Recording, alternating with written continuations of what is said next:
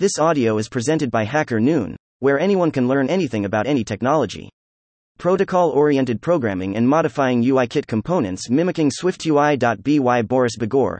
Protocol oriented programming is one of the most powerful and flexible tools for competent composition and distribution of responsibility in Swift. In one of the previous articles, protocol oriented programming was used to manage the state and build a safe sequence of state transitions without additional checks. If you have not read the previous article, then it is recommended to read as material that will show one of the ways to use this wonderful approach. In this article, we'll explore another way to use protocol oriented programming. As a bonus, we'll write our extension for programming UI components in UIKit that mimics the Swift UI experience. What is the task before us?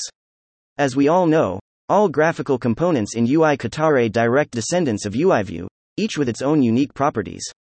A protocol oriented approach will help us to endow each of the heirs with their own unique properties while making it possible to combine these properties in case we want to use the properties of the parent and the properties of the child.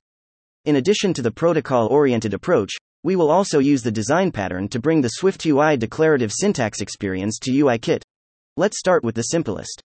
Select several basic UI classes with which we will start 1.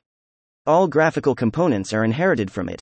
2. All, and so on are inherited from it. 3. Final UI components like, and so on. The inheritance diagram can be seen below. Let's start our task by creating an interface. This protocol is the basis for all subsequent extensions for our case. Since all graphical components somehow inherit from to cover all components, it is Enoto extend with this protocol some of the most used properties for customizing AR. Moreover, these properties are often used not only to configure the, but also for its descendants, Let's extend the possibilities of for all classes and their descendants. Let's check what this extension gave us as we can see. Thanks to the extension, we can declaratively change properties not only for but also for its descendants. Let's move on to configuring the for all of its descendants, one of the most used customizable things is tap properties. Let's extend the possibilities of for all classes and their descendants after the extension for an additional customization option became available for all its descendants, greater than it is worth noting that when calling the action method using a class method, greater than you should initialize this component lazily to ensure that the class, self, is greater than initialized before the component is initialized. Let's also extend with some of the most popular custom properties thanks to this extension, customizing has become even easier. To customize the GUI, the methods of its parents are available, as well as its own methods. It's worth noting that, Similar to capturing self in the S action method, assigning a delegate also requires to be lazy initialized.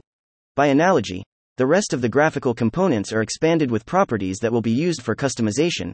As a bonus for my readers, I've compiled some of the most requested properties in this repository. You need to copy the files to your project. They are ready to use. Tip don't hesitate to contact me on Twitter if you have any questions. Also, you can always buy me a coffee, also published here. Thank you for listening to this HackerNoon story, read by Artificial Intelligence. Visit hackernoon.com to read, write, learn, and publish.